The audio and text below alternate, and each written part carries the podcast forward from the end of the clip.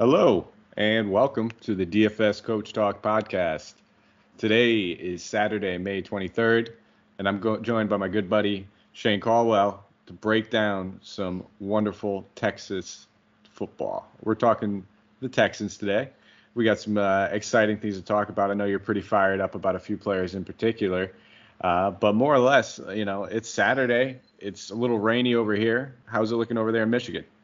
Uh, not too bad. It's a partly cloudy, but we're getting that summer weather feel where it's going to get up into the high 70s to 80s. So uh, you know, and it's Memorial Day weekend, so yeah, I think a lot of people are going to be getting out and about. Hopefully, they're staying safe while they're out there. Uh, but yeah, it is interesting. You can see that people are, are getting outside. A lot of people are going to their cottages here in Michigan. That's a big thing here, and I think a lot of people have cabin fever, so they're ready to get outside for sure. I'm ready to grill, man. I already got the burgers and dogs ready for tomorrow. It's supposed to be. It's going to rain today. Beautiful tomorrow, but I'll be grilling and chilling.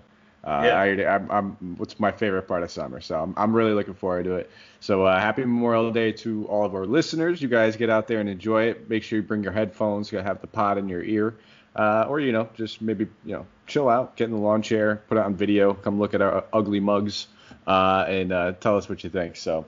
But we're gonna we're gonna talk about a little bit of uh, what you know what the Texans uh, did clearly last season, some of their you know early numbers, uh, you know defensively, offensively. I'll pass it over to Shane. He'll uh, break down some of their offseason changes, but uh, we got a lot to get to, man, because there's a lot of offensive skill position players uh, that that we need to mention.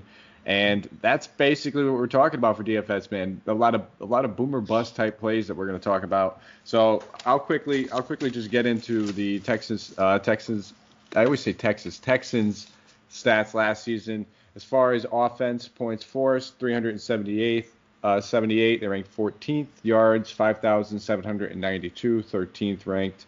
Uh, as far as so middle of the pack on offense, pretty much overall. Pass attempts, 534, which ranked 20th. Yards, 3,783, that ranked 15th. Touchdowns, 27, that ranked 12th. Interceptions, 14th, ranked 20th. Rushing attempts 434, ranked 12th. Yards 2009, uh, with that ranked 9th. Touchdown 17th, ranked 10th. And yards per attempt 4.6, which ranked 8th. So pretty good on the ground, and that's you know to say mostly behind uh, Carlos Hyde, a little bit of Duke Johnson involved, but uh, definitely I think you know you're gonna pretty much harp on that a lot, Shane. Improved running game we're expecting this season, especially with their offensive line. Uh, they get you know the requirement of Laremy Tunsil halfway through. Uh, you know, really, really help these numbers, I'm sure, going in. And then defensively, real quickly, uh, points allowed 385, ranked 19th. Yards allowed 6,213, 28th. Uh, passing attempts 586 attempts on them for 25th. Uh, yards on them in the air 4,276 for 29th. Uh, touchdowns in the air 33, 27th. Interceptions, uh, they only had 12, so that ranked 17th. Rushing attempts, 403, that ranked 10th. Yards on the ground, 1,937, that ranked 25th. Touchdowns on the ground, 12th, that ranked 9th. And then yards per attempt, they allowed 4.8 yards per carry, which ranked 27th in the league. So uh, I think that's the theme, and I think that's the theme if you're playing DFS, Shane, and you know this. Uh, the Texans allow points, and they can also put them up. So there's the quick snapshot. Why don't you talk about a little bit what the offseason changes entailed and how we can look forward uh, what the, how that's going to impact the DFS landscape this season? Yeah, that's why, uh, just like you said, this is a great team for for DFS and for targeting fantasy because of the the game scripts, the, the shootouts that they get into, and it's not going to be any different this year. So it's looking great. Uh, yeah, so additions and subtractions. So obviously you have to address the elephant in the room, the big trade. Uh, DeAndre Hopkins traded to uh, uh, Arizona Cardinals, uh, and then they got uh, they gave up uh, DeAndre Hopkins and a fourth round pick, and then they got back David Johnson. It's going to be their starting running back, and a second round pick as well, and, you know, and, another fourth round pick. So they were able to pick up an extra draft pick there. Uh, I mean, David Johnson's going to be their starting running back there. So everyone, I know the media hyped this as like one of the worst trades ever, and you can certainly make that argument. Um, I think it was a little bit overhyped. Uh, the bottom line is DeAndre Hopkins wasn't going to stay there. He was going to hold out or demand more money, wanted to renegotiate. Him and Bill O'Brien came to a head. It was going to affect the entire team. So it just, you know, it's unfortunate. But that's just the way it, way it works sometimes. So I think that uh, David Johnson's going to be a great addition. We'll talk about him. Uh, so I think this team is still going to be fine, though. I think people are overreacting to the effect of DeAndre Hopkins. I know he's one of the best receivers in the game, but they have plenty of weapons still, and it, and they still have Deshaun Watson, who's one of the best young quarterbacks in the league. So so I'm not worried about it. In terms of the additions, uh, they also signed Randall Cobb, who's a great slot wide receiver, and they didn't really have that last year. Uh, Keke Coutee could either not stay healthy or just wasn't producing. So to have a slot wide receiver that's not, you know, uh, Duke Johnson trying to line up in the slot all the time, you know, it's good to have a dedicated slot receiver. They got Brandin Cooks in a trade uh, with the Rams. So Brandin Cooks gives them that speed element, so they can really take the tops off the defense with Will Fuller and Brandin Cooks now, uh, and really cause a lot of issues and, and also open up a lot of space underneath for those pass catching running backs and tight ends and you know uh, Randall Cobbs and those type of guys. Uh, so that's good. Uh, they signed uh, cornerback Phillip Gaines to add extra depth in the cornerback room, and Vernon Hargreaves as well. Uh, that's kind of a known position of weakness for them is the cornerback position. Uh, they got safety Eric Murray, tackle Brent Qvale, and then defensive back Jaylen Watkins as well. So quite a few additions there. In terms of subtractions, departures, they lost Carlos Hyde, who was their top r- rushing uh, running back last year with over a thousand yards. Uh, obviously, they lost Lamar Miller, which he was lost anyways last year due to injury, so he's a free agent. Who knows if he'll come back? He's had major uh, serious injury issues. obviously, they lost DeAndre Hopkins. This was a big one. They lost defensive tackle DJ Reader, who was one of the top nose tackles slash inside defensive tackles in the league last year. So that's going to really hurt them from the inside pass rush, and it's going to hurt them uh, against the run. And this defense was already not that great with DJ Reader. Uh, so he got big money. He went to the Bengals. Uh, so the loss of DJ Reader is something you can't ignore. They lost outside linebacker Barkevious Mingo cornerback Johnathan Joseph. He was kind of a staple there, but he was getting a little bit older. Uh, and then uh, safety uh, Jahleel Addae, uh, safety Mike Adams, and then the safety uh, Tashaun Gipson, who was one of their starting safeties, a coverage safety. Uh, they cut him in April, uh, kind of like right around the draft time. And that was kind of a surprise move. he was having some injury issues, but he signed with the Bears. So there is a there is a gap there and coverage in the safety in the back in the defensive backfield as well. So you can see how those moves are going to affect this team as well. But again, the defense should be giving up a lot of points and yards, and the offense has a lot of weapons, even though it's and it's probably less concentrated on one person. For you know, DeAndre Hopkins had 150 targets that's vacated now, uh, so that's going to change things, and I, we'll talk about how we can determine that. Uh, so a lot of changes, uh, but overall a lot of ways to attack you and, and to create mismatch on offense. And the defense is is trying to sort of rebuild, but I don't really see where they're going to be that much better uh, right now. So uh, so this is going to be a work in progress, but it looks like a good team. Like we said, I think the theme is high scoring shootout type games, which are which are a good environment for uh, DFS. Yeah, um, um, that seems like exactly what they were doing all last season, and they went 10 and six. So let's be real. I mean, they they found a way to actually make that work uh, with such a poor defense, and I think Bill O'Brien's kind of seeing that, and you know, he said, hey, we we we were that good. Um, we can improve one thing um, with the money that we're going to have, and they chose an offensive line. They, you know, Laremy Tunsil is there. He's one of the best, if not the best, offensive lineman in, in the game right now. So when we think about that, you know, how much money they spent on him, not a lot is going to be left on defense. So uh, the big area that they needed to address midway through last season that we noticed was their pass protection. They could not buy Watson any single time. It looks like paws were always off of him, and he's a playmaker. He there's times where he can, you know, make something out of nothing, spin off, get the throw off in time. Um, but you don't want to rely on that. So the money went there, and I think that's kind of good for us. Now we see Watson have a little bit more time, find these guys deep in the corners, go for the underneath routes to these running backs or Cobb, like you said, and then watch the defense just be like a safety valve, just getting opened up and uh, you know points on points on points, and that's what we want these big shootout type games. I can't remember which team we were talking about together, but they're playing. Uh, I think you said they were playing the Texans like week two or three, and that we had we have to circle that one. I think uh, it's the Chiefs. I think they the, played the Chiefs, Chiefs, week one. Yeah, yeah. Okay. Yeah, I think that's the the NFL kickoff, like the Thursday night. I think it's September 10th. Oh. So yeah, I mean that when you think of that game, because last year the playoff game between these two teams, the divisional round was like 51 to you know what was it 51 to 21 or something like that. It was uh, yeah, it was something crazy. And it's all about you know that's a whole nother you know myth in DFS you know theory in its own. Some people hate the Thursday games; they tend to be a little bit lower scoring, but it's also the opening game, so you know it's going to be the most popular. Uh, it's going to have the most showdown action on the year probably than any other game. So uh, it's going to be that's going to be an interesting one to play. Uh, how you're going to attack that and which which kind of angles you're going to take. But let's talk about Watson, man. So we'll just we'll just transition right into him. Uh, you know, 15 games last season, 495 attempts, uh, completion percentage of about 67.3%, 3,852 yards, 26 touchdowns, 12 picks. Uh, you know, good season, Pro Bowl, Pro Bowl type season. Um, you know, I don't think anybody's ever surprised. I think Watson's slowly starting to stabilize himself as uh, a secure top five quarterback in this league, top six quarterback in the league. He's part of that younger younger generation overlooked in the in the Baker draft. But uh, you know, what are what are your anticipations with now? He's got a couple new weapons, a couple new toys. He did lose Hopkins this season.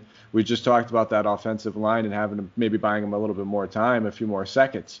Uh, but what do you think that means for Watson? You know, oh, going forward, especially from a DFS angle and lens for the 2020 season.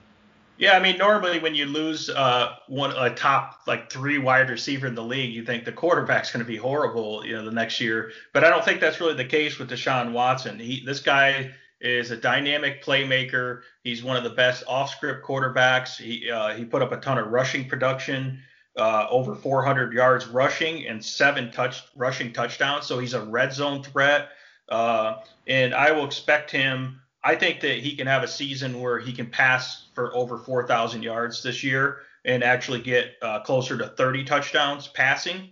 I don't know. I'm not going to expect seven rushing touchdowns, but even, even if he can get like four or five rushing touchdowns and still like 400 yards rushing, uh, yeah, this guy is a is a top tier uh, quarterback, and I'm not really worried about the loss of Hopkins because I think that he has good running backs and David Johnson, Duke Johnson, we'll talk about, and a ton of weapons uh, for the wide receiver core that he can spread the ball out to all kinds of different people and, and still get his rushing. And then really the offensive line being much improved. He's not running for his life every single play, so they'll have more hmm. time.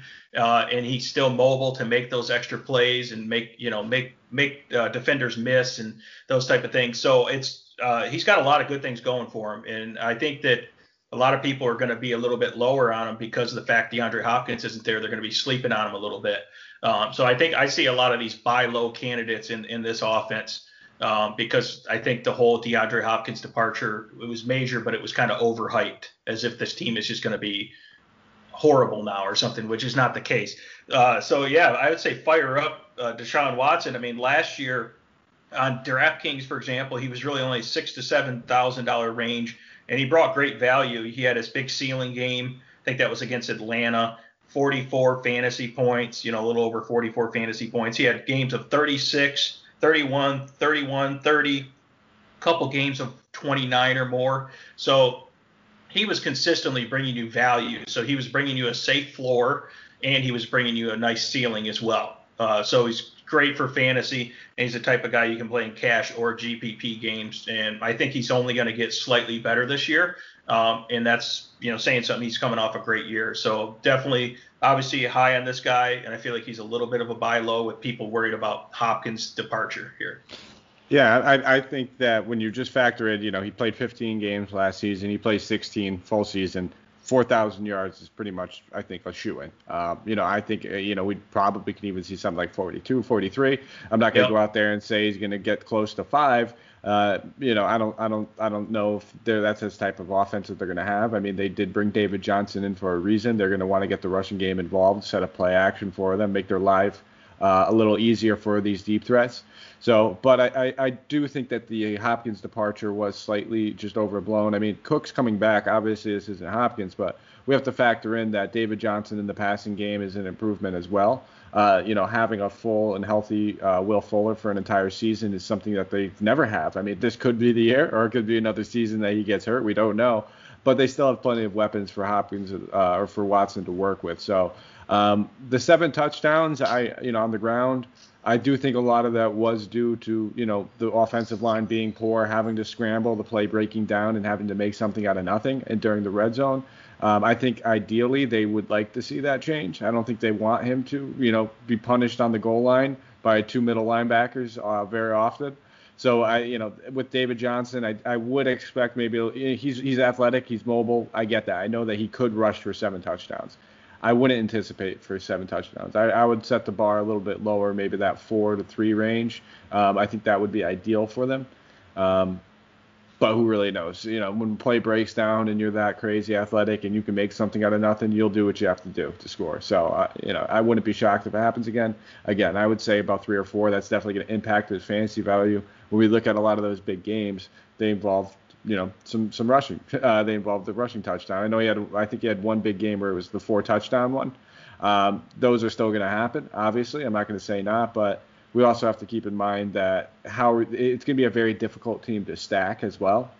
A lot of the times when we play a quarterback, we want to be able to get you know get two receiving options in there. Uh, maybe it's within the tight end, whatever it may be they don't throw to the tight end very often in this offense. So now we're going to have to be sitting here trying to pick our poison between Brandin Cooks, Kenny Stills, uh, you know, Randall Cobb. Maybe you're going to you, you never want to really pair David Johnson with him.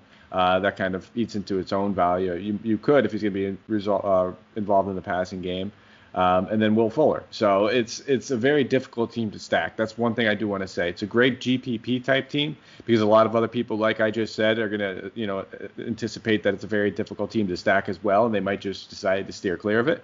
Now you're getting a lot of low ownership type guys with them that you could pair with Hop or with uh, Watson for that three touchdown game or that four touchdown game that we're hunting. Yeah, I think they're they're uh, what you can do is you can play Deshaun Watson naked, obviously. Uh, he has that rushing ability. You know, I always bring it up. Even if Deshaun Watson only runs for 40 rushing yards, which is very easy for him to do in a game, that's like an extra uh, passing touchdown right there in, yeah. in, terms of fantasy points. So that's huge value there, uh, even if he doesn't score a touchdown, which he's capable of on the ground. Uh, so I think when you look at deciding the receivers, I think Will Fuller is going to be the top guy. We're going to talk about that when we get the receivers. Uh, and I think that uh, you got to look at the matchup. The top corner cornerback for the opposing team is probably going to be on Will Fuller most of the time, I think. Uh, just depending on if they want to shadow him or not. I can see them shadowing him or matching up a lot. So then you would look at the weakness in the secondary, whether you want to target Randall Cobb and attack a slot position or uh, a cornerback too that's really weak uh, at, at, covering deep passes or something. You might attack uh, and go for Brandin Cooks there. So depending on the week, uh, you'll, you'll you'll take a look at that. And I think definitely pairing him with Will Fuller is, uh, should be a good thing. I think he's going to get a lot more targets with DeAndre Hopkins gone, and I think Will Fuller Will Fuller is going to become a better all-around receiver in this offense now, and not just a deep shot guy. I think he's going to get more targets, so he's good in PPR, and he's still going to have the high-end upside for big plays as well. Um, so yeah, so it's a, it's a definitely ex- exciting uh, proposition there for this for this offense. Um, uh, I'm we're gonna get to receiver because I'm uh, I love Will Fuller. I've always been a big Will Fuller fan. Yeah, um, yeah. But I think we, we we we have a little bit of a slightly different take, but we'll we'll get to there. So, yep. um, you know, Deshaun Watson, no one's taking his job. There's no real use to going to backup quarterback or anything like that. I think we could probably just keep it moving to uh, your your shiny new toy that you're super excited to talk about. Uh, our, yeah. our man, our main man, David Johnson, the newly acquired David Johnson, the yeah. revitalizing his career, David Johnson, the yeah. proving the doubters wrong, David Johnson. Uh, so why don't we talk about him, man? Um, you know, last year's numbers uh, abbreviated. Uh, you know, there's like kind of, I guess, you know, an asterisk we could put next to him. There's not much that we can take from them going into this new, uh, this new, you know, scene. Uh, but in, you know, 13 games started technically in nine of them.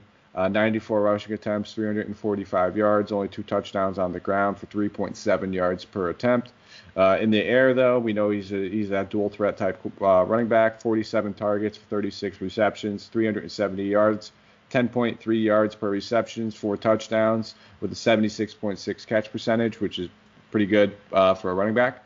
Um, I know you're excited about him. I think you have every reason to be excited about him, knowing that they paid the hefty price of DeAndre Hopkins for him. They have to be excited about him. They have to be excited about having just a prototypical number one running back that they can lean on and rely on. They haven't had one of those guys in, in quite a while that they had confidence in. It seems like you know even you know going back to you saw said Lamar Miller, he did great things for him, but they never felt like they were just completely confident in Lamar Miller either when he was there. So now they have their guy. How do you expect uh, him to be used this season? What kind of, uh, you know, receptions, rushing? Is he going to be on the field probably, uh, you know, 80% of the time? Are we going to see him get spelled by Duke Johnson? What are your thoughts for DFS going into this season for our man David Johnson? Uh, you know, I'm projecting David Johnson as a workhorse type back. Uh, Bill O'Brien has a history of kind of riding riding one guy, and they don't have much depth at the running back room. I know Duke Johnson's sitting there, but uh, Duke Johnson's more of a receiving type back. David Johnson can do it all. He can pass protect. He can he can catch the ball. He can run between the tackles. Run outside. He can do everything. So David Johnson really didn't like like that Arizona offense. He didn't get along with Cliff Kingsbury. Kingsbury hated him. You can see he only got 94 attempts last year. So it was just a really bad thing. So now that he has a change of scenery with Bill O'Brien, I think he's going to have a much better relationship. He fits this offensive scheme better, and you're going to see more results of similar, not quite as good, but similar to what you saw from David Johnson back in like 2016, 2018 seasons when they were running more of a power running game and actually still getting him involved in the pass pass game as well. Uh, so if you look at last year, Houston Texans running back Carlos Hyde was their early down running back. And Carlos Hyde's decent, but I could probably argue that David Johnson still is probably a little bit better than Carlos Hyde uh, in the run game in terms of his history. Uh, and 245 rush attempts for Carlos Hyde, over a thousand yards, uh, 4.4 yards per reception, six touchdowns. Now Carlos Hyde was not really targeted much. He only caught 10 balls. Now the reason I'm bringing up Carlos Hyde is that David Johnson is going to take that role, and I believe he will have very similar rushing production, which means he will have somewhere around, if he plays a whole year, probably you know well over 200 rushing attempts and close to a thousand yards rushing, and and probably uh, somewhere in that neighborhood of six to eight uh, rushing touchdowns. Except for now, you're going to add 40, you know, around 40 to 50 receptions, and you know probably three or four receiving touchdowns as well to that. Uh, so if you look at that and you translate Carlos Hyde's stats, what he produced, uh, and then you add the extra passing work, uh, I think David Johnson is a buy low candidate because everyone's really low on him because he had a horrible season. He burned a ton of people last year, whether you were drafting him in the first round of a season long or playing him in daily fantasy thinking he was a sleeper. He burned a lot of people. So people are off him, and that makes me want to go after him more because I know you get low ownership and these algorithms for DraftKings and FanDuel are going to look at those stats last year, analyze those, and he's going to be a cheap price early on. Uh, so it's one of those you have to be careful because he doesn't have a, a full off season to to learn the offense and acclimate.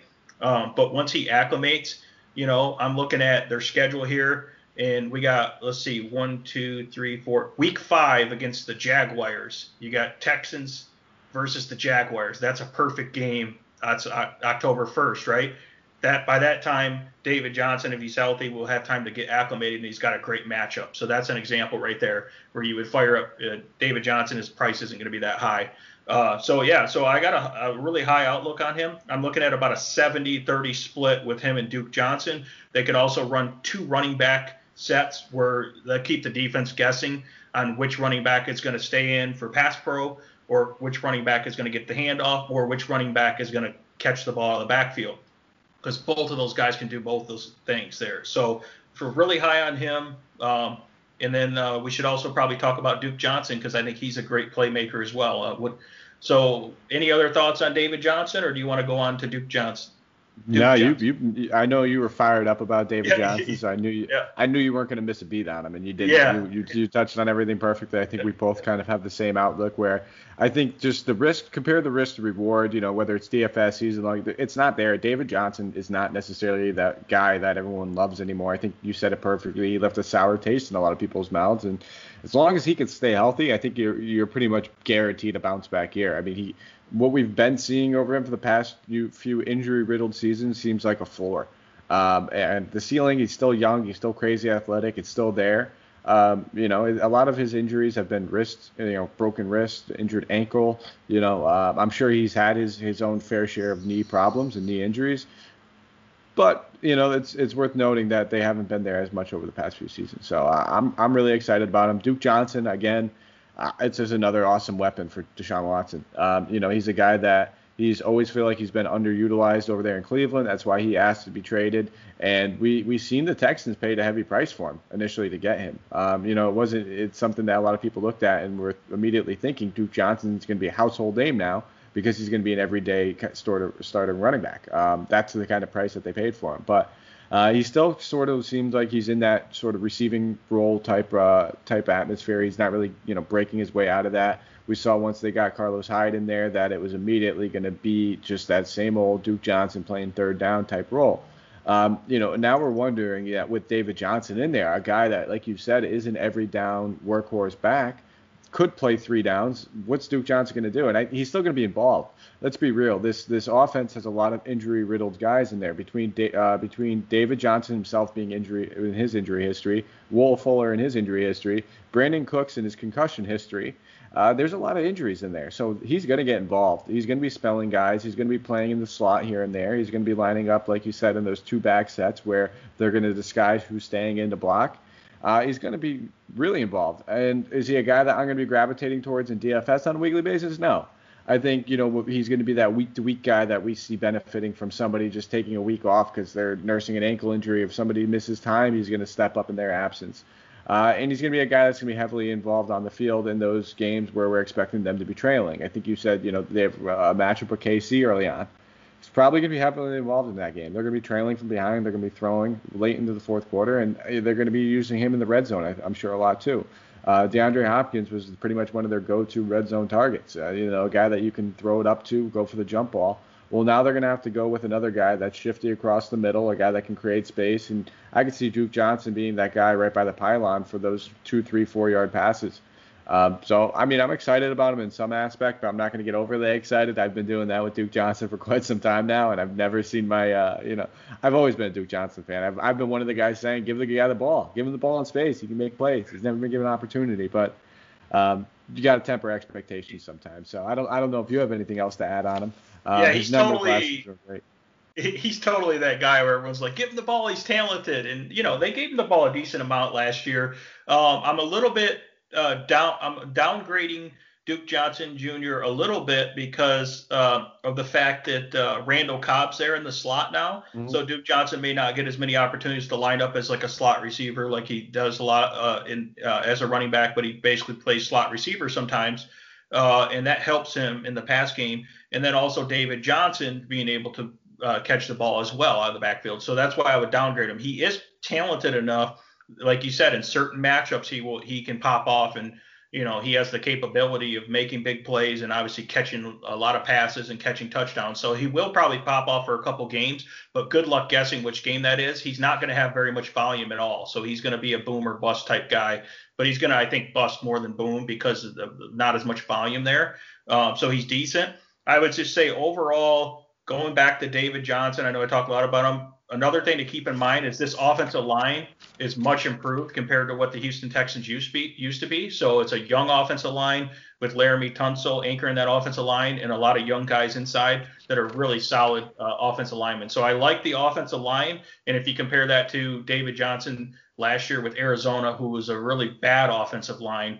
Uh, I think that's also going to help David Johnson with more of a power zone running scheme uh, compared to just that spread offense that Arizona was running with a really bad uh, offensive line. So the offensive line upgrades both the running backs here as well. And they don't really have much depth besides that. You know, you got Taiwan Jones and Buddy Howell and, you know, some of these like uh, guys that you'll see flash in the preseason, but they're kind of younger guys. So it's going to be really interesting if one of those guys gets injured, David Johnson or Duke Johnson, to figure out like which guy it is. You know, is it Buddy Howell? Not really sure. Are they going to sign someone in free agency? That's, that's what would happen in my opinion. I think they would just bring somebody in. They would. Yeah. That's what they've always kind of done.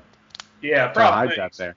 Yeah, exactly. Yep, that's that's what. So I think we talked enough about uh, running back. Uh, so uh, what do you think about the uh, wide receivers here? You got 150 targets vacated by DeAndre Hopkins. So go, why don't you talk about the wide receivers? Try to figure that out. Yeah.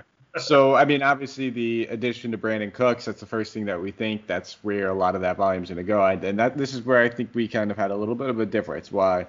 Uh, you think you know Will Fuller is going to pretty much be that prototypical number one guy. I do think his role is going to increase. Uh, but you know, Cooks has shown that he could be a number one receiver if he's healthy and he's on the field. I think last year's season, due to the concussions, it's kind of hard to really you know take anything for granted. Uh, we're talking, you know, he had one of his career lows uh, in catch percentage at only 50, uh, 58.3. That was his low, one of his lowest since his days in New England, where he was kind of just thrown into a new offense, didn't spend a lot of time there, didn't really know how to acclimate himself, and also dealt with concussions.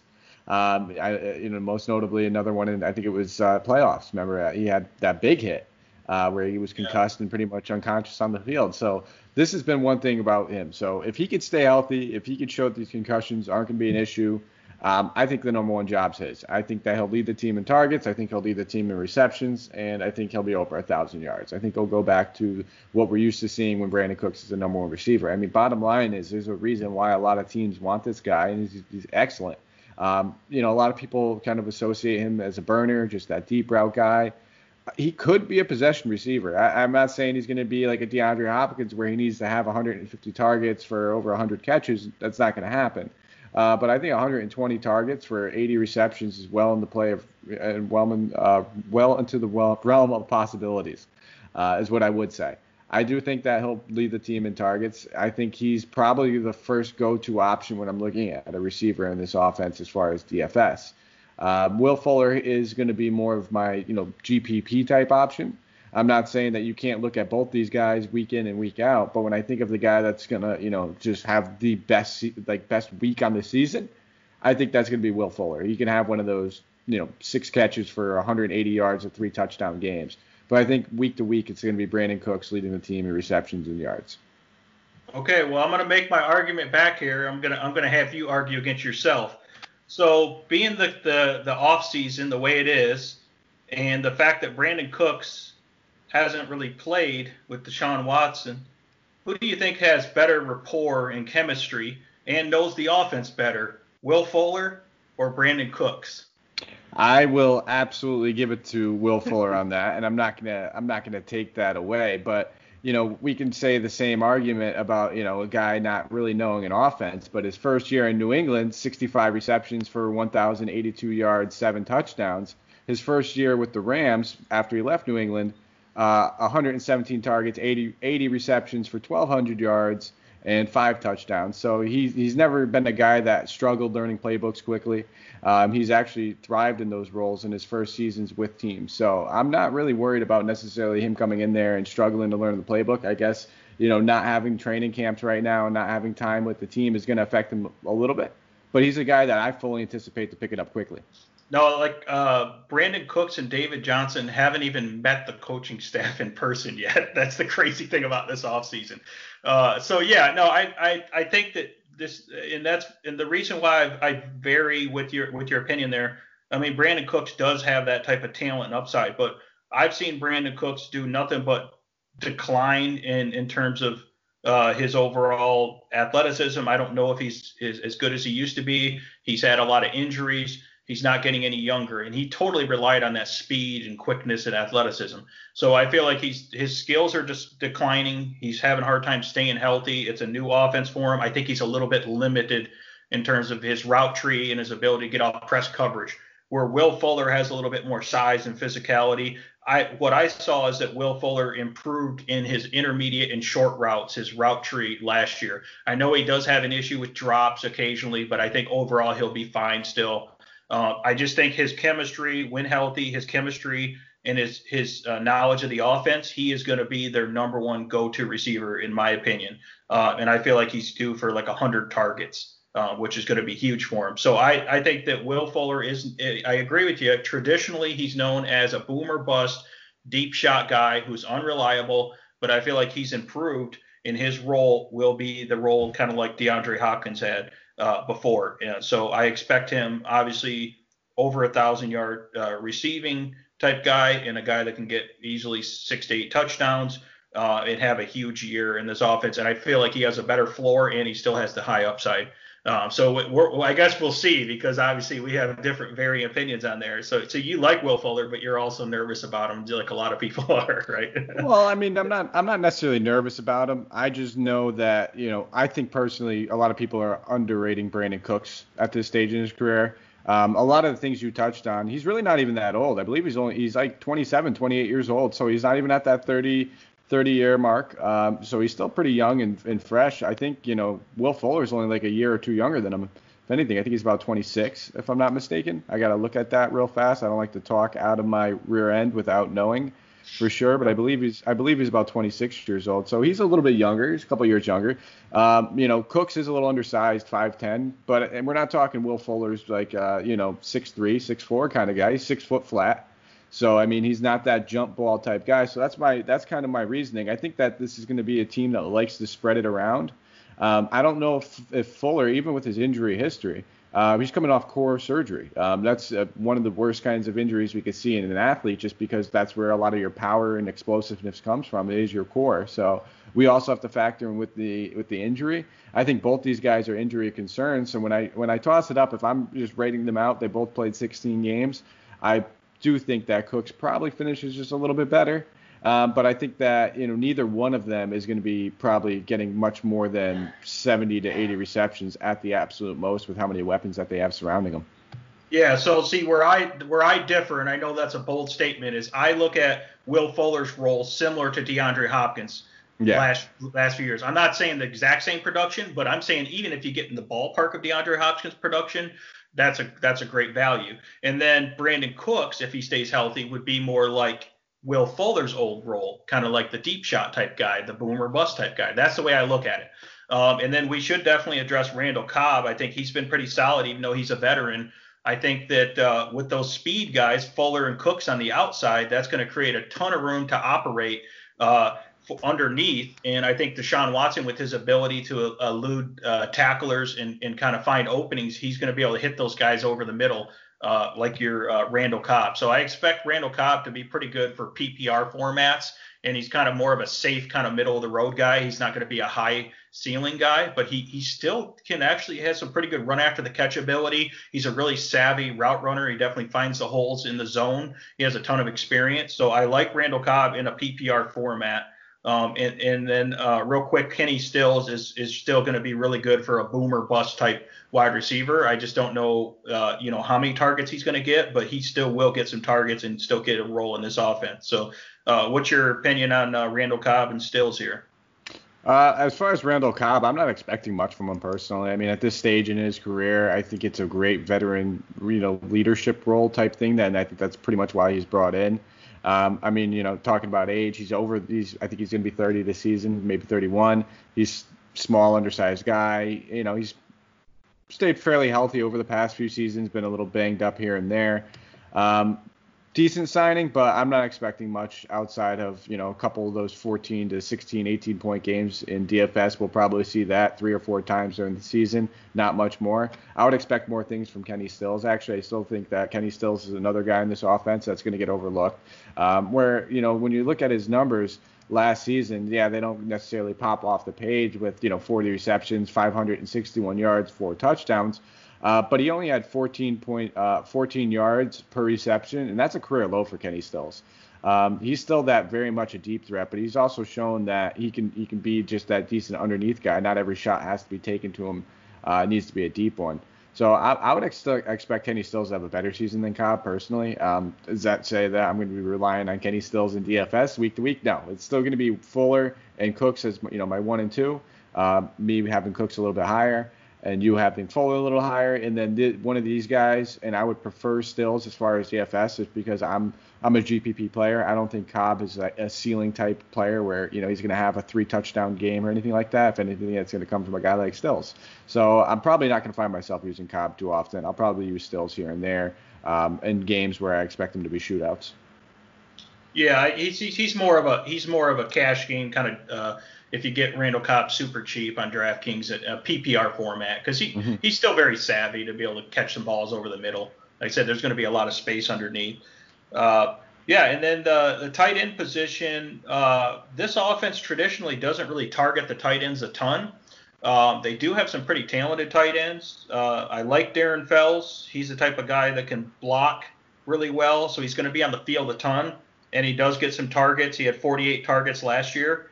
Uh, and Darren Fells uh, was really a big red zone threat. I mean, this guy is like a basketball player. You know, he's kind of like reminds you of like Antonio Gates, like posting up players in the end zone. He's really good uh, at that. Uh, so he kind of has that ability to do that uh, and, and catch a lot of touchdowns. He had seven touchdowns last year. So uh, being that they have all these weapons and that the, the safeties and everyone is going to be paying attention to Will Fuller and Cooks and Stills and all those guys, uh, Darren Fells is going to get some opportunities in the red zone again. So I think he's a decent, uh, su- you know, he's super cheap on DraftKings. Like some weeks he was like 2,500, 2,700. You know, he was usually around like $3,000. So if you can hit him on a week where he has a, one or two touchdowns, he's kind of touchdown dependent. Uh, he's pretty good play there. Uh, what do you think about Darren Fells? Yeah, he's touchdown dependent. Um, you know, not a guy that they really you know look to for anything but um, a touchdown or a first down in short short yardage situations. Um, so you know when it's you know third and three, third and two, and you know he's dropping back, it's not getting handed off. Uh, Darren Fells, I think he, what did he have? He had uh, I think 24 or 22 first downs out of his 34 receptions. So it's you know seven of them touchdowns. So it's either a touchdown or it's a first down. Not a guy that's going to be big yards. Probably not going to see a lot of production as far as uh, volume uh, in the passing game, just with all those other weapons that we did say. So Yep, boomer bust. Not a guy I'm probably going to be stacking too often with, unless you're predicting a Deshaun Watson four touchdown game and you needed a $2,500 tight end. Uh, otherwise, not a guy that I'm overly excited about. Yeah, and they they also uh, had Jordan Thomas was injured last year. If he comes back healthy, they'll rotate him in as a pass catching athletic tight end. Uh, so if he's in the mix, and then Jordan Akins is another tight end that gets a lot of uh, play as well, who also had uh, 55 targets, 36 catches last year, 418 yards, and two touchdowns. So he had a lot of play as well. So they spread it out among the tight ends. They don't get a ton of volume there, but it's spread out between the two or three guys, just depending on health. So that's where it's not very concentrated and it's not a, a big target in this offense. Uh, but if you need a minimum price guy in the right game script, it's one one one person that you can look at if you want the uh, tight end on FanDuel is like 4,500. That's perfect. Like, you know, play for Darren Fells, right? Because he's touchdown dependent on, on FanDuel. If you get one touchdown, he pays off value. That's right exactly away. what you're looking for. When you're just yeah. looking for that random tight end that you're just kind of throwing in there all lonesome by himself, you, you spent yeah. up on receiver and running back, you're looking for a guy that's touchdown dependent. Um, yep. And you know, if you're a GPP type player, eh, you know maybe that's not the guy you're looking for in a cash game. You want to play a little bit more safe. Uh, you had your bet with a few of these touchdown like dependent players. You're playing three or four lineups. You want to switch and miss, miss and match at uh, tight end. There's usually three guys in the player pool week to week that are very touchdown dependent, where one or two of those guys are catching a touchdown. Yeah, Deshaun Watson really likes him, so that's a good sign there. He's a, definitely a great red zone target. They don't have DeAndre Hopkins in the red zone anymore, so that could give him more yeah. red zone targets for these tight ends now. So that's a good good sign there too. All um, right as far as um, you know, I don't know if there's anything else you wanted to talk about with tight ends, but as far as their defense, we've touched on it several times already about uh, they were pretty poor last season. They gave up a lot of points, yards all over the place, whether it was on the ground or in the air. Uh, I think they're a little bit okay, I guess we can call them on the ground in the red zone, but even then, not fantastic. So why don't you take us into what we're expecting as far as this defense again this season, knowing that it seems like all they really had were departures, other than a few draft picks. Yeah, I mean they lost, like I said, they lost DJ Reader. Kind of concerns me there.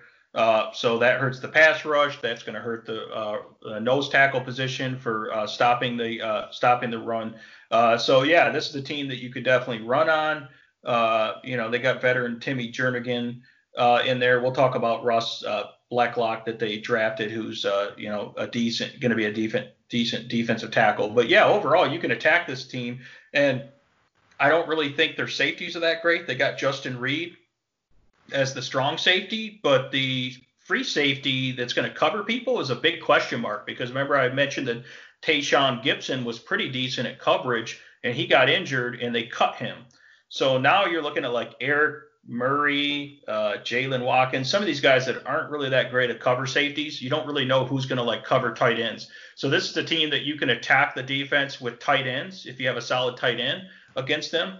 Uh, and you can you can attack the defense with wide receivers that are deep threats because the the cornerbacks aren't are decent coverage, but they're not great, and they're not going to have very good coverage uh, from the safety in terms of help there. So I think the secondary is a weakness. They really like this uh, Gareon Conley, who was a guy that played at Ohio State that they they they traded for with the Raiders. He was a former first round pick. So they got Gareon Conley and Bradley Roby is back at starting corner. Those guys are okay, but you can attack them. They're, they they they will get beat uh, occasionally. So they're not guys that you have to shy away from. And like I said, there's a weakness at safety. Uh, and I don't think you know the pass rush is okay, but it really wasn't that great last year, and it and it's not getting much better. I know they have Whitney Mercilus and they got J.J. Watt, but he's not getting any younger either. Uh, so definitely a, a, defense when you see them on the schedule, you want to fire them up, and you can definitely this is perfect opportunity for game stacks. But you want to do Deshaun Watson and you know uh, Will Fuller, and then bring it back with someone from the other team or vice versa. Uh, you're gonna there's gonna be a ton of game stacks and a lot of good game scripts because I don't see the defense taking a huge step forward this year, and possibly being worse. So they're a bottom tier uh, defense there, um, which is good for DFS, I guess. It definitely wouldn't target them uh, for a team defense, you know, in, in, in, any fantasy format where you've had to play a defense. No, you're absolutely right. In those games, we're expecting shootouts. This defense is going to let up a lot of points. A lot of defenses aren't afraid to challenge them, whether it's in the air or on the ground. Um, I said earlier, it's going to be a very difficult team to game, sta- uh, game stack um, but it's going to be a fun one to take shots on. Um, just knowing that, you know, with Watson, we, you know, trying to get the right pair of uh, receivers that we're going to be pairing him with, it's going to be tough. Uh, you know, there's going to be some times where we're taking chances with both Will Fuller, Brandin Cooks, stack them with Deshaun Watson. Um, both those guys can easily get a touchdown, 100 yards in the air. We could see Watson even take one in the ground on the same game. All of a sudden, you're counting your cash. Uh, but you know, like we said, there's going to be plenty of options and opportunities for these other guys. They're going to be chipping in uh, in the air, on the ground, plenty of different ways. So. Uh, we covered everything pretty well. Uh, we're going to talk about the draft now. There's a little bit to break down. We know that they lost a lot of these picks that they would have had um, in trades with Tunsil. So why don't you break down the draft, who you're expecting to see as a, you know an immediate impact, and guys that are going to be names that we can look forward to in future years. Yeah, basically their draft this year was, uh, you know, Laremy Tunsil and uh, Duke Johnson and uh, yeah. Brandin Cooks, right? I mean, that because that, that's why they didn't have as many draft picks. Um, and, but they did get a, a draft pick back, the second round pick in the David Johnson trade, everyone's favorite trade there, uh, DeAndre Hopkins for David Johnson. In the second round with the 40th overall pick, they took defensive lineman Ross Blacklock from TCU. Uh, guy, guy was really highly graded as one of the top defensive tackles in the draft. So to get him in the second round was really good. He's uh, a guy that could be a potential replacement at nose tackle in this 3-4 scheme. Uh, he's a little bit, uh, he's really tall. He's like, you know, 6'4", 290. So he's not as stout for a nose tackle position. So he'd probably have to develop and add a little bit more weight for nose tackle. But you could put him at nose tackle on rushing downs. Uh, you know, he's pretty quick and, you know, could get a pass, uh, nice, uh, you know, some pass rush up the middle. Uh, he can also play that defensive end position in the three-four scheme uh, and be very effective there as well. So he is a big, big guy that's uh, moves well. Again, taller, more than stout. Uh, needs to add a little bit of strength there, but he's uh, he's very quick and athletic and uh, played great at TCU. So I think that that's a great addition. He can rotate in right away, and he can develop as the future nose tackle there, and you know rotate in and out. And then in the third round, they took Jonathan Greenard from Florida. He was a graduate transfer, transferred to Florida. This guy last year, uh, so he's a big outside 3-4 edge linebacker, 6'3", 263. Uh, again, a big physical athlete. All team. Uh, he was all SEC first team last year. In 2019, he had his big breakout year. Uh, 15 and a half tackles for loss, nine and a half sacks, 52 tackles. He was making plays all over the place. Pass breakups, interceptions you know, fumbles, all those type of things. So he's a good playmaker that they're going to develop on the edge because they definitely need to improve uh, their pass rush uh, uh, opposite uh, Whitney Mercilus, their top pass rusher there. So he can develop behind him. Uh, and then in the fourth round, they took Charlie Heck, who is an offensive tackle. His uh, dad played in the league. He's got a good bloodline there. Uh, and this guy's from North Carolina, a 6'8", 309, so he's a big guy, especially in terms of height. And he's a developmental tackle that they'll look as a, a swing tackle. He can he can back up both positions.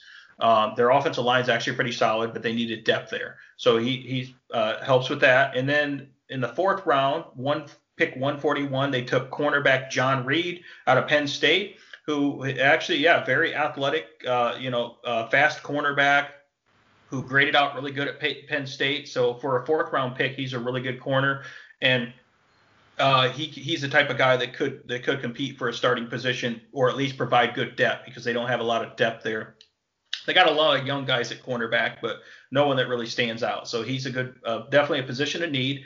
And then, uh, as if they didn't have enough wide receivers, I guess they do have a lot of injury issues. They took in the fifth round wide receiver Isaiah Coulter out of Rhode Island. And so he's a deep pick, uh, a, kind of a sleeper pick there. And this guy uh, at Rhode Island, he's 6'2, 198. He's got decent size. Last year, he caught 72 passes over a thousand yards receiving and eight touchdowns. So he's really solid. He's got very good body control, really strong hands, uh, and uh, and he's still got that good speed as well and decent size. So they really liked him as a developmental guy because you know some of these guys are, you know, obviously you know. Uh, Randall Cobb, Kenny Stills, you don't know how long they're going to be there, and the other guys have injury question marks. So it's good that they have another wide receiver that they can get in the mix there uh, especially with their injury history. Uh, so that was their draft. Uh, like I said, they, they, traded away a lot of stuff, uh, a lot of draft capital to get uh, Laremy Tunsil, who's a signed a new contract and is a is a Pro Bowl left tackle. So a lot better offensive line. So that was a good move by them. But overall, I think it was a pretty decent draft. But nothing like pops out that's uh, you know like a huge move or anything like that. It was mostly that they traded away those picks, but they're pretty solid guys to develop within the scheme, and they they fit some positions of need there. Uh, I was surprised that they didn't draft a safety though, uh, because I think that there is a need at safety here, like I was talking about. So, uh, so that's pretty much the the summary of the draft there, and uh, that that kind of sums up, I think, everything with the Texans. Anything else you got on the Texans that, w- that we need to pay attention to in DFS? No, no, nothing. I mean, uh, just quickly on uh, the kid Coulter out of Rhode Island, um, just he is going to be their biggest receiver, I think, six two. Uh, actually, uh, besides him, I think Kenny Stills is uh, six one. Uh, then you have the two small guys, five ten, with Randall Cobb and Brandin Cooks, and then Fuller's yeah. six foot. So, so yeah. you know, biggest receiver in the room, and he's got some pretty decent speed. If injuries happen, he might be a name that we can keep an eye on as a you know, a deep sleeper type guy other than that, no, I think it's going to be a spread around offense. We hit on everything pretty much um, entirely. So, you know, as we always say, please, guys, if you have a second, uh, give us a nice rate, rate and review. Hit that, uh, you know, the subscribe button right down there. Get your alerts for when we do provide a show, which is every single day. One of the only providers I know out there in the business that you can get content from every single day. And then I would also encourage you to, you know, uh, give us a comment, give us that rate on uh, iTunes, five stars. We're available all over the place: Stitcher, iTunes, uh, uh, Podbean, Spotify, iHeartRadio, YouTube, uh, all over the place, guys. So we really do appreciate it. It means a lot to us. Allows us to continue to grow and produce this content. And then, uh, you know, jump in our Discord. Um, it's a blast out there, guys. We're producing, you know, fun contests. I know another one just started. You can guys get some your cool merch. Uh, you can win some merch. We got it out here. We got the DFS co- show all over the place. Uh, so please, guys, check us out. We really do appreciate it. And then give us a follow on Twitter. You can find me at Mike Apotria, M I K E A P O T R I A. And you can find Shane. Let me see if I can get this. D- Detroit. So it's D E T Sports. Yep. Shane. Shane. All right. Yep, just make sure. So spell it out. D E T S P O R T S S H A N E. D- yep. Detroit Sports Shane. Uh, follow us on Twitter. I know you're growing over there, man. Answer and you're Shane's awesome, guys. So uh, if you have your football questions, if we didn't cover it, if you don't know something just pops into your head, shoot it at him. Uh, he'll answer it. He'll field it for you. He'll give you your thoughts. Um, or yeah, you know what? If you're already in the Discord, you've probably already had that question answered a long time ago. So that's the difference. We're here for you on Twitter. You want to get us right away, you can direct message, or you can even just jump in our main chat on Discord and get anything you want answered. So those are the perks. Anything else you want to leave us on, Shane? No, I mean you can go to dfscoachtalk.com, check out our website, and you could subscribe right on there. Once you subscribe, your you know your membership is is frozen until the major you know American sports start back up. We are providing free uh, Korean Baseball Association to KBO lineups right now. We've had a lot of fun with that. Definitely cashed on that last night. Uh, it was another good slate. Uh, so yeah, so we're we're looking forward to regular sports starting up, but right now we're preparing and we're still playing some of these other sports as well. And you can, like you said, hop in our Discord and a lot of good fantasy discussion and contests we have going on. So we got a lot of exciting things going on at DFS Coach Talk, and uh, we're we're ready to go when sports does start up for the major sports. Absolutely, brother. Well, as always, it's a pleasure doing the show with you. Uh, I'm gonna be running around with a chicken my head cut off, trying to find some buns for my hot dogs and hamburgers in a little while. Uh, I, I, found a place. It's hard to find meat right now, so I found a place that had the hot dogs. I found a place that had the hamburger meat, so I could make my. I like to make my own burgers. They didn't yeah. have the bun, so I, you know I can't have my cake and eat it too, man. So I'm on a bun hunt later. I hope you enjoy your weekend. I hope everybody else enjoying them. I'll be back tomorrow with another show. I'll be on with Andrew. Uh, we'll be wrapping some things up over here, but football is starting to wind down, man. So we, we need our we need our sports to come soon. We're going to start touching back, I think, a little bit on some more baseball, I'm sure, because that looks like the sport that we're going to get the the soonest. Uh, so as always, guys, thank you for listening. Enjoy your Memorial Day. Uh, stay safe, have some fun with some family, and take care from DFS Coach Talk. Boom, 55 minutes. Okay, that's fine. Yep, that's not yeah. too bad. Nah, there are a lot of offensive weapons to talk about, and that's basically yep. what you're spending most of the time in DFS on offense. Yep. A little and bit to do it is, it is interesting though that the the running backs and really the wide receivers are controversial. I mean, the only thing that people can really like probably agree on is that Deshaun Watson's going to be probably good. You know, yeah. I, although some people might think that you know he's going to be not as good because of uh, losing Hopkins, but you know, there I'm high on David Johnson. Other people might say he's still trash. Get rid of him. Uh, you know, you're you're a little higher on Cooks. I was a little higher on Will Fuller. Yeah. But you know, so it's a lot of question marks. You know, but someone's going to do good in this offense. It's going to produce. You know, with oh, Deshaun Watson running around, man. He's I mean, this guy and the, the and actually the offensive line just keeps getting better and better. That's uh that, that's going to open up a lot. We for, could just see it be like the Will Fuller and Brandin Cook show, alternating week to week. They're both yeah. like right around that 900 to a thousand yard mark.